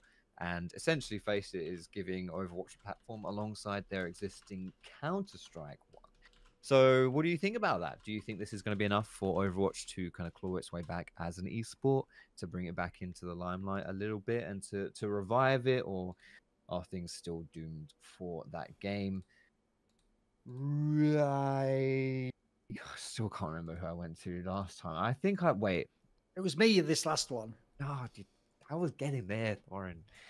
Rich, tell me your thoughts. I mean, here we go. ESL have got their mitts on another esport, haven't they? And this will basically, this is them owning essentially the only esports type of, or events that will matter for this game. So that's another tick. Saudi now owns fucking uh, Overwatch. Um, I would say that obviously it's it's a step forward in the sense, of course, for people who are living under a rock. The Overwatch League was a complete fucking disaster and a complete shambles and an open circuit model with teams that can come and go and not, you know, have to make ludicrous upfront investments like, I don't know, a franchise fee or I don't know, we're having these ho- homestand nonsense and you guys have to literally build stadia like none of this bullshit. So already we're starting on sounder footing. But again, I think ultimately it won't matter because when you're the TO who is running and funded by Saudi, again, like a virus, it's just going to infiltrate into these teams, and you're going to see this will be what, what what will be more of an interesting talking point, actually. I think going forward, which is we'll start talking about the competitive integrity of teams who are owned by the same fucking company as the TO. We're almost going to go back to fucking Alex Garfield yep. tier nonsense when we're having to unpack all this shit and reverse engineer. All sponsored by the same people, same shit, yeah. Exactly. So yeah, I think. Um, and by the way, as if this needs to be said, obviously the reason Overwatch League failed is because the revenue streams are terrible, essentially. Uh, but spoiler alert, ESL might not be super interested in immediate ROI. I'd imagine probably don't really give a fuck. So in terms of specking the sport, in terms of being a player and so on, this could go well. Like I, I don't know how, exactly how it will look or what the salary levels will be like initially, but basically it will go as well as ESL is willing to go far or deep into it. Essentially, because I don't think that Overwatch is a uh, beautiful out of the box esport title in the way for example that cs is like very speckable. And if you look at the breakdowns of like how many people play overwatch by the way i think overwatch is a very fun game to play I think it is not a fun game to spectate personally. I know that over the years they've been like developing the spec client and all the rest of it. I still think it just looks like a clusterfuck on my screen. Like I don't think it's good to watch. I don't think it has is a game that has like loads of wow moments or whatever. I don't think you get to see hmm. individual skill expression particularly. So for me, it's just not particularly good esport title to spec in general. But this gives it the best chance of sort of navigating its way towards that, I suppose. By the way, side point I would if I'm like one of the teams that bought in. I know that they settled to a certain extent with like Activision Blizzard in terms of like leaving the league, and some teams got money back, or they obviously didn't have to make the full payments, or whatever.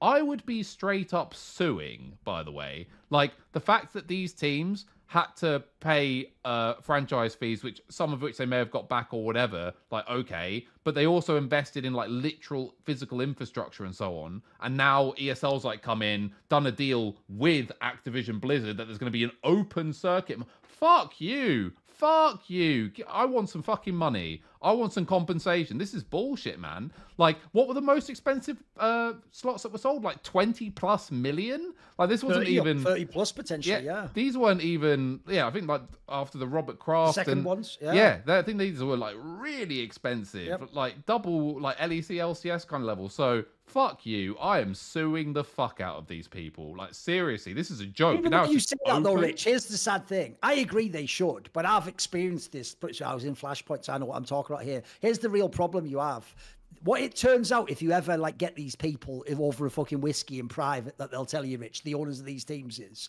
um, not only I won't do that, but I actually won't ever really go to war with the other orgs even because in the same way as I need the other org to sell me a player in three years and say yes, and this is Overwatch. In the same way, what if I want to work with like Epic Games in the future? Like I don't want to, you know, maybe they'll let me in the next. Like believe it or not, they all use that stupid. Lot, but what if they let me in the next league? Like so, even though I agree with you, they should. By the way, this actually should be like a fucking watermark moment you tell the the TOs that you the devs you can't fuck with us like this. We waste our money. But sadly, I'm pretty sure they'll all just take it and go, oh well, and then just leave. Yeah, I mean, and again, the thing is, as I said, because I think I believe the Saudis will, or Middle East will own basically own esports Everything. at some point anyway. What I would yeah. probably do in actuality is go to them and say, "I'm not going to sue you, but give me loads of money." Yeah, that's a good angle. Just give me loads yeah. of money, like pennies to you, and I I got fucked, and I want to continue working with you. Well, you could you could dress it up, put a bow on it, make it nice, like a nice conversation, but give me some money, please.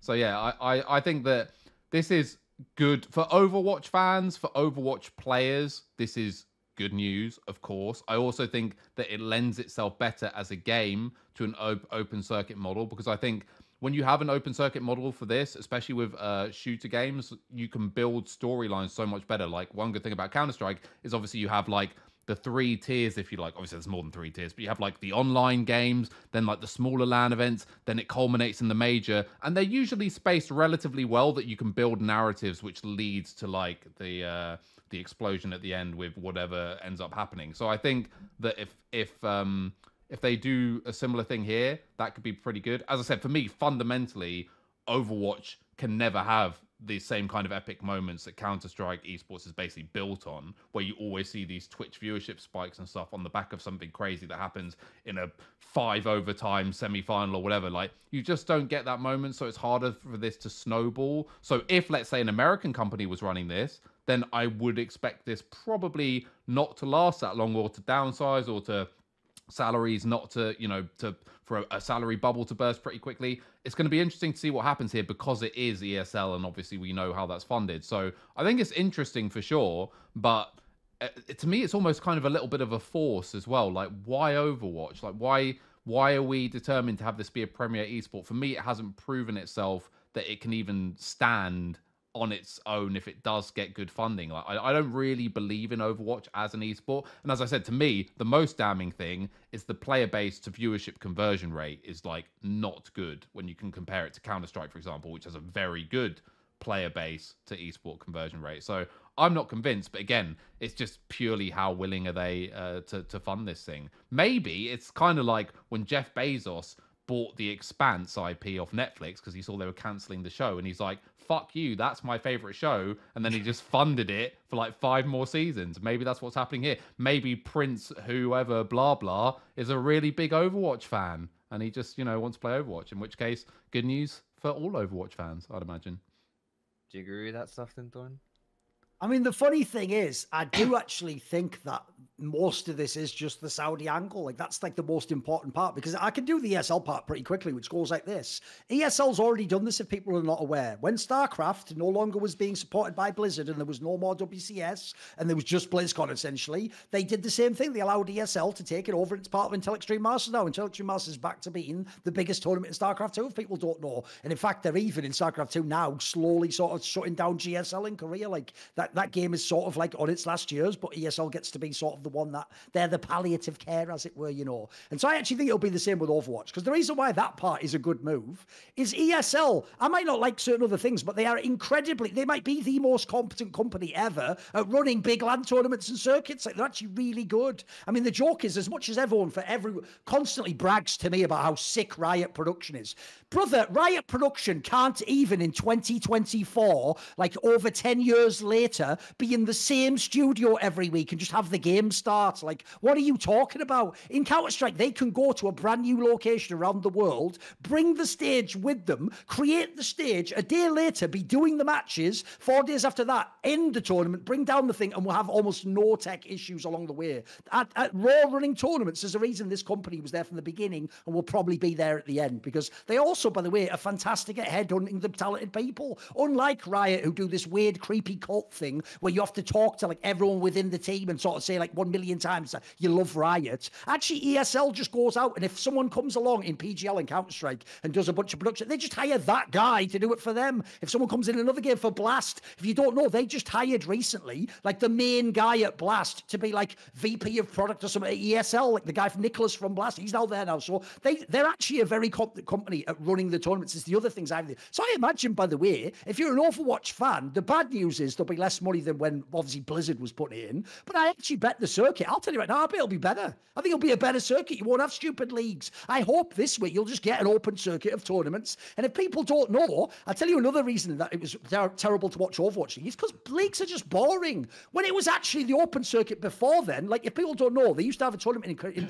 Korea, OGN Apex. It just was OGN Champions format, but in Apex. That was banging. You can imagine a tournament like that is dope. You start with the group stage into the bracket, you watch all the big matches. You have the, it doesn't last like fucking six months, it just lasts like a month or something. That used to be great. So I actually think the circuit could be better. Then if we go on to the Saudi thing, the most hilarious thing, there's two components is this. One, you know that thing, Rich, you'll have heard of this, where there's like a famous conspiracy lens that people try to use, where they actually, their whole take goes with the initial premise, which is obviously a massive pill to swallow. The initial premise goes that all sports is rigged. And the mm, notion becomes that the reason you rig it is you're trying to sort of like do kind of a psychodrama in people's minds. So the famous example they give, Rich, is like, you know, if you ever look at exactly when the Patriots dynasty took off in America, it's right after 9-11 when everything's about patriotism and jingoism and, you know, we've got to like fight. The... Essentially, like, I get I get how they've tried to crowbar that narrative. But the joke is, you could it, it's actually top keck if I apply that to Overwatch, Rich. Because if people don't know, think how incredibly on the nose this is.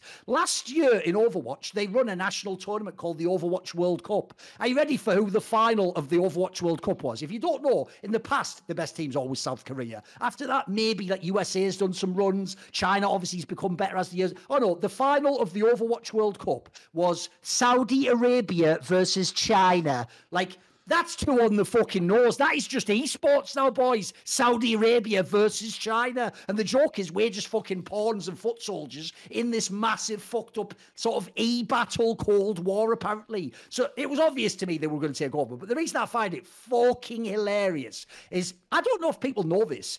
This is way worse than the League of Legends ones where fans used to pat themselves on the back or all the talent used to go on and on about how they'd never allow anything that's like anti-LGBT. No, no, guys, Overwatch is the game where they make the characters all gay and all like minorities and alternate sexualities. The whole fan base from day one was courted to be like, if you are in these marginalized communities, this is the game for you. Yeah. We care about you. We're doing it for you. We're trying to represent you. And then not that what they've done is they've not only sold the circuit to a country that doesn't acknowledge any of that and doesn't have it in the game, but this almost like implies everyone who believed that now has to buy in or sell out to literally the people you claim to be against. And as a last punchline, because it's an obvious thing to say, is you're really going to sit for like five years tweeting at Semler that he's like evil and like a piece of shit and you know hates gay people, and then you're just going to support and work with people who kill gay people in real life. Like that is this is the worst thing about esports. Is it is just like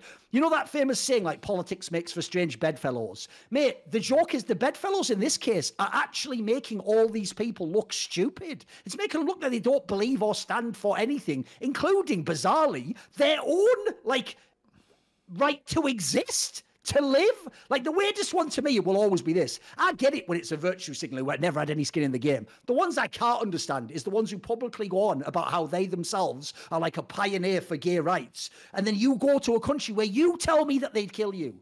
Bro, I can't even conceive that one. That that's just so like in your face. I can't believe you can sort of put the blinders on and just go there. Like like I say, it's one thing if it was just like, well, what about other people? No, what about you? What about you if you were just born there, mate? What would life be like for you? So actually, I think that's the ultimate thing that no one will ever address. By the way, don't worry. If you go onto any of the Reddits, as usual, it's the same refrain as in League of Legends and CSGO and Valorant. Uh, It's all, you know, oh, well, we have to do it this way to run the tournaments. Oh, well, it's a shame. No one's going hard against it because everyone knows the writing's on the wall. This is the only way there's going to be an esports. As Rich said earlier, the joke is because everyone was already losing money and now we, there is no money to put in, suddenly someone comes along, essentially like, well, good news, I've got loads of money and I don't need a return. Well, yeah, then you're going to get the whole scene. It's actually obvious. In fact, as a fucked up thing to say, if we can't monetize it, why can't you have the scene? Like, there wouldn't be a scene without Yeah, them eventually at this point because we've all played this stupid high stakes game. Where we, because let's be real, the one thing no one will ever do in this convo is no one is willing to ever go back to 2009 levels and rebuild. We're not willing to do that and be businesses again. So if we're in this world where we're all public companies and we're all the best of shareholders and every number metric must go up and the eyeballs, well, then you have to do this. Someone has to fund that insane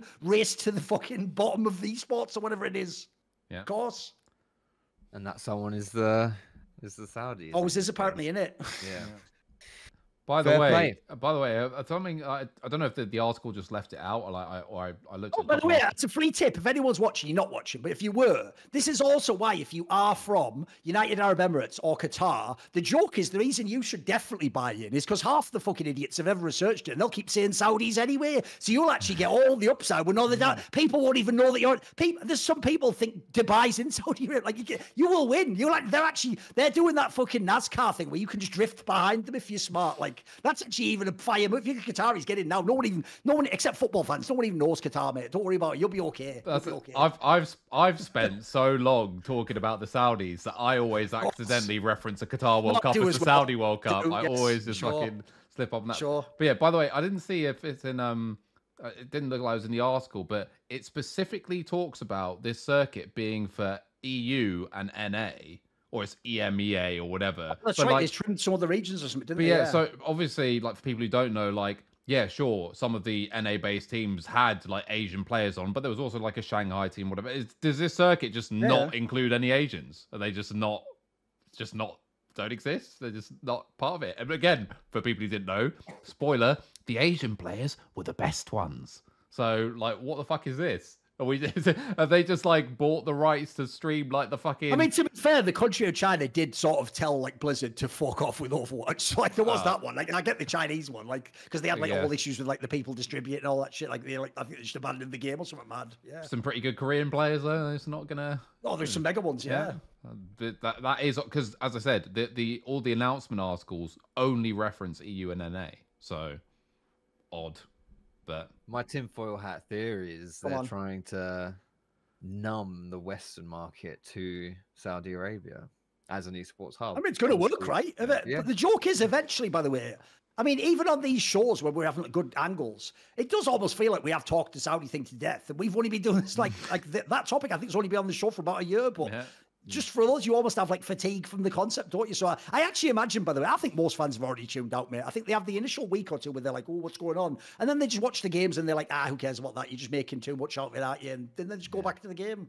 I get it. All right, let's uh, go on to our last game of the day Counter Strike. IEM Katowice. By the way, the when that topic reaches peak exhaustion is when I'm going to take the Saudi money because you know then it won't be a topic Okay. anyway. And as Okay. Thorin, as Thorin always says, they don't pay you to say Yes. nice things about them. They just pay you to not say anything. Exactly. So do in the comments. Let me know when you're bored of it because that is when I can ring up the Crown Prince and You get my guys don't bag. even know. If anything, we could get way more than you because, like you say, you think they're paying. Think all the things I could say, mate, my fucking bill will Mm. be huge. What are you talking about? I'll put, put another zero on there, Faisal. Have we, have, have we had enough of the Yeah, it's cool. Let's go on to the next one. good old Pfizer, old buddy, old pal? IEM Katowice. Yes, Counter Strike playing starting soon. Um, pretty standard stuff. I'm going to ask you about this, guys. Pick for the tournament. How's it going to go down? Who's gonna who's going to perform well? Who's going to take it? And anything else you want to add on to it? Any perhaps surprises that we might be expecting to see? I am, of course, Thorin's- another friend of ESL, and you know, Yeah, we're yeah, back here yeah, yeah, yeah. again. Come full circle. All roads leads to Hog. But think like unironically, like most of the tournaments, or basically every major esport, either is straight up run or partially run at this point by the Saudis, or they have tournaments. Like every single esport, every single major esport. So it's already happened. Yeah, sorry, go on, Fox. No, that's it. I've introed it. I want you guys to talk now, so I want Thorin to start because he didn't start last time, did he? Right. The problem with this one, obviously, is right now, not only have Vitality won the last few events, but if you just watch, ZywOo just is the best player right now, and it's almost odds on. Like the joke at the moment is they don't even have to win the event. If they just get to the final, he's almost certainly going to be the MVP. So already, I've always said this. It's actually one of the lenses I do use in this game, unlike League of Legends. In fact, I've got wrecked in League of Legends loads of times from this. I tried using some of my analytical lenses in League, and I'll tell you where it doesn't work. The whole angle of like who has the best player is way less relevant in League of Legends. I mean, the joke is that's why if you when people tell me if this rookie guy is so good, why doesn't he qualify for every world? It's like you don't know how hard the LPL qualifier is, mate. Like you just don't get it. You don't know that what it's like when someone didn't see in that game. In CS, as anyone who's watched the careers of s1mple, Kenny S, ZywOo, NiKo. If you really are like absolute god tier level, almost like your team can be bang average. You still get your numbers. You still do work. You'll still be really good. So if your team is the best and you're the best player like that, it's really hard to lose. Like I know it's hard to win tournaments, but it's like it's really hard to pick anyone to beat that team because they will probably be the best team and have the best player. Now, with that said, the cool thing is this: obviously, the last few events was just Vitality versus FaZe, and then Vitality won. So people will think, that's why it's going to be boring. It's just be vitality. Well, the good news is this the actual parity now with some of the roster Hmm. moves looks really exciting. So, actually, here's the reason why you don't, even though I would pick vitality to win, which is the boring answer, here's why it's not necessarily a lock that they will, though, because they might not even play FaZe in a standard final like that. I actually think the bracket will be insanely influential on this tournament. Because the other thing is, not only is there parity, but they're parity with all different types of teams. So, like, Astralis kind of has like a super team of firepower, but then maybe the in game leader's not so good. Then you have like Virtus Pro that have a super like idiosyncratic style that like doesn't really win you tournaments, but it's like really hard to beat. Then on the other hand, you have teams like fucking Navi suddenly looks like they're good and are coming online. Even though they don't have an Open Cloud Nine, still has the fight. Like the actual like the top ten now is pretty fucking deep. And then you throw in teams like Falcons. Will they actually get good? So what's going to be the end squad's performance and stuff? So I actually think like you look at the top ten, it's going to be really exciting. So I'll pick Vitality overall, but I'll say I do think there's real chance for some upset potentially. Like there's maybe even a world where someone crazy does do some result, like it's like Astralis versus Falcons or in a fucking semi or something like that. I think these are plausible. Yeah, I think it's going to be a bang. I'm really looking forward to it. Nice. Hey, some positive sentiments about esports. Let's fucking Yeah. go. Rich, please tell me you're as excited as Thorin is. Yeah, I mean, I would kind of echo that and take it like even further, which is you have like to me the dichotomy, which is like the two teams which are in the best form, I would say, other than Vitality's like FaZe and probably Navi. But the actual matchup against Vitality is like a really rough, rough one, like in recent history at least for both of them. But then on the flip side, you have a whole bunch of teams who are like close to the level of Navi and to FaZe. And I think it's one of those things as well where like I remember like sort of the old um CS:GO events in sort of like 2014 era, just before Fnatic became like Super Saiyan, where you had like loads of teams that were like really good but not Super Saiyan, like your VPs and stuff like that, that could pop up and win a tournament. And I think the thing is, and the way the bracket is as well, you could have some really like Vitality could have to play like the mother of all fucking gauntlets to win this tournament. That's the thing. So even though you might favor them like 70 to 30 in every single matchup, even then they're, they're, they're not going to be odds on to win the tournament, most likely, I would think. Like, as in not greater than 50% chance. Maybe they are, but I wouldn't have thought so. So I Oh, think that's that is, I think that is like the coolest angle about this tournament is as Thorin said, you have such parity. And even a team like VP, I really like VP. I think VP is a team that could do something. I think ENCE potentially is a team that could do something. I do not expect them to win the tournament, but there's definitely a banana skin team for sure. Astralis, we already see we already saw Astralis actually beat Vitality. Yep. So I think this is like set up to be really interesting. I do think that um, obviously Vitality are the favorites. And then I would just say like this last thing, which is because we haven't really seen this yet in um, CS2, which is something that we saw a lot with like the dynastic teams in CSGO, which I'm kind of waiting to see what the first iteration of this will be. Because even the likes of like Navi are not like a one language team, whatever. I want to see, because I was actually thinking about this the other day. In CSGO, it's actually crazy how many dynasties were bought off the back of like one language teams. Obviously, you have Oh, NIP at the start, 2015 uh, Fnatic, obviously the uh, Luminosity slash SK lineup, Astralis, of course, probably the best of all of them, and then basically even like Liquid to a certain extent, you could sort of ask, even though it wasn't like a true dynasty or whatever, and then FaZe was kind of like the outlier at the end of CS:GO by being like a full international team. There aren't really any full. Oh, la- flip, it's the opposite. Yeah, Now exactly. there's only a few one language. and of course yes, you had all the all the really good French teams, and obviously they Yep. won a major as well. So it's like I think uh, this is like the most lazy, of course, like uh, a point I can make. But I am really waiting to see when like all these elite teams will get on, or, or elite players will get on one language teams. And obviously Astralis is looking very interesting. So actually, I think yeah. I would not be amazed, and this is going to be like I think Vitality will probably win, but like my outlier dark horse pick, and this is I'm going to make this more interesting by making it a grander point that they will break through at this tournament, and then they will go on a run and be the dominant team. And I'm building it up, and I am aware that this is like a narrative point, but I do actually think that historically we've now got a huge sample size of these one language teams with re- attack with really good players, all from one nation, doing super well. And I think that after that, those, and also it's how fast they got good. Like, obviously, everyone knew that the moves from uh, Heroic would like be good on paper, but they just look immediately great out of the box, or like with immediately huge upside at least. Let's say. So yeah, I think Astralis are going to soar up those HLTV rankings like pretty rapidly. So yeah, I'll say Vitality will probably win, but I wouldn't be shocked if this is like the breakout for Astralis and the start of like a mini run. Okay, some nice little predictions coming on there. But all in all, it seems like, uh, dare I say, this is the most excited I've or positive I've heard both you guys talk about a CS2 tourney. To be honest, so Well, the game's in a better state now as well than it was at like the first few tournaments. Yep. I think that's very fair to say. And obviously, everyone's waiting to see if s1mple's decided that the game is good enough to, to deem, you know, roll out the red carpet and let him come back. Because the game, way, that's actually an angle people probably haven't thought of, Rich. Here's what you need to happen.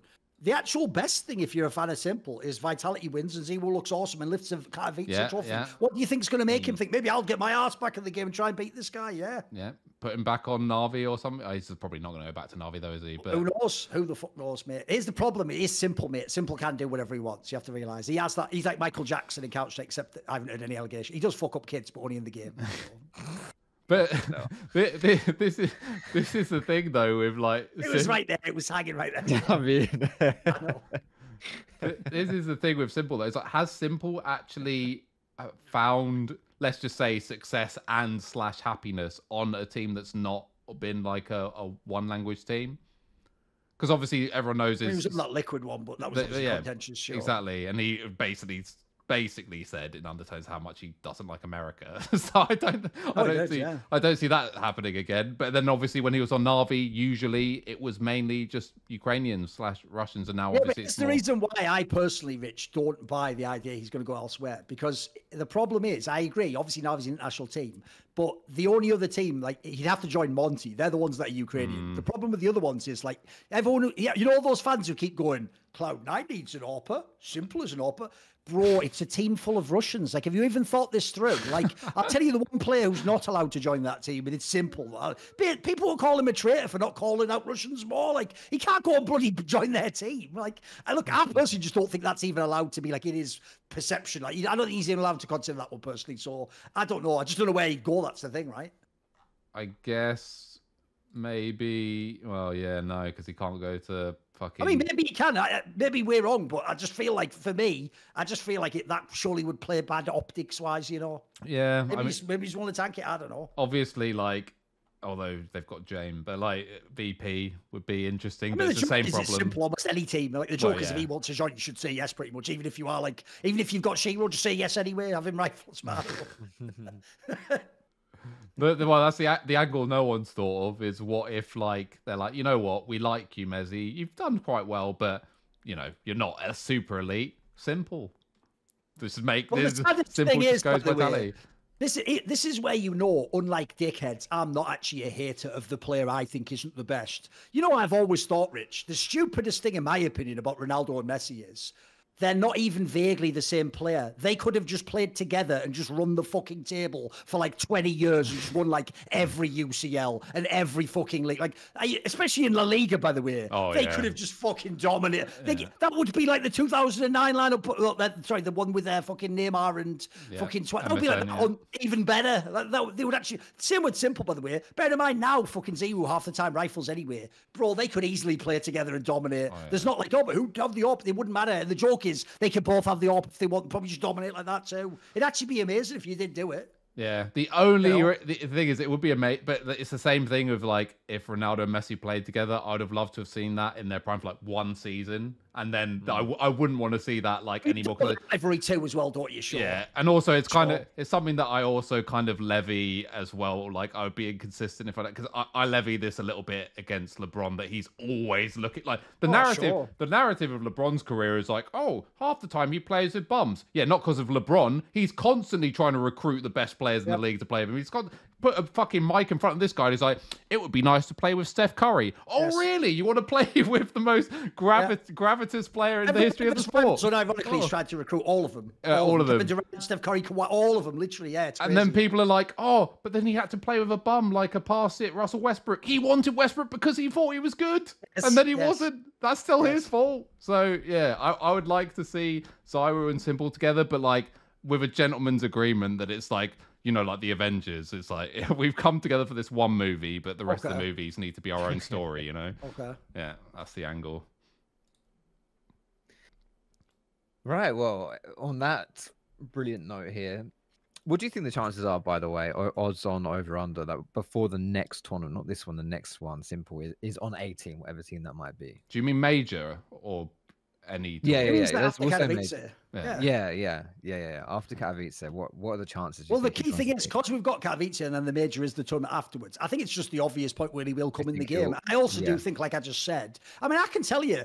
I, here's the thing: there's plenty of events I don't want to work. There's a lot about working events that's fucking annoying, and, and I've also done it a million times over. Like I've sort of burned out the novelty. But I won't lie: if you run like a CS:GO major or CS2 major, I'm gonna get four more just sitting at home. It's going to be like I can tell you right now that's definitely the case for players because I even know players, by the way, who could have gone to like the best coaching gig in the world, and they've told me straight up, literally, I would literally rather lose and be on the worst team as a player than be the win the major as a coach. They said to play is just something different. Like it's like it just hmm. engages you so much. It's just like when you feel alive. So to me, like I say, I think that even no matter what he says now, when he sees Katowice and then that major mate, he's just going to instantly. It's going to be like you up to fucking blade or whatever. Like you know, dot dot dot. You know, it'd be like that at two in the morning. Won't it? Come on, right after the night after Vitality wins the major or whatever.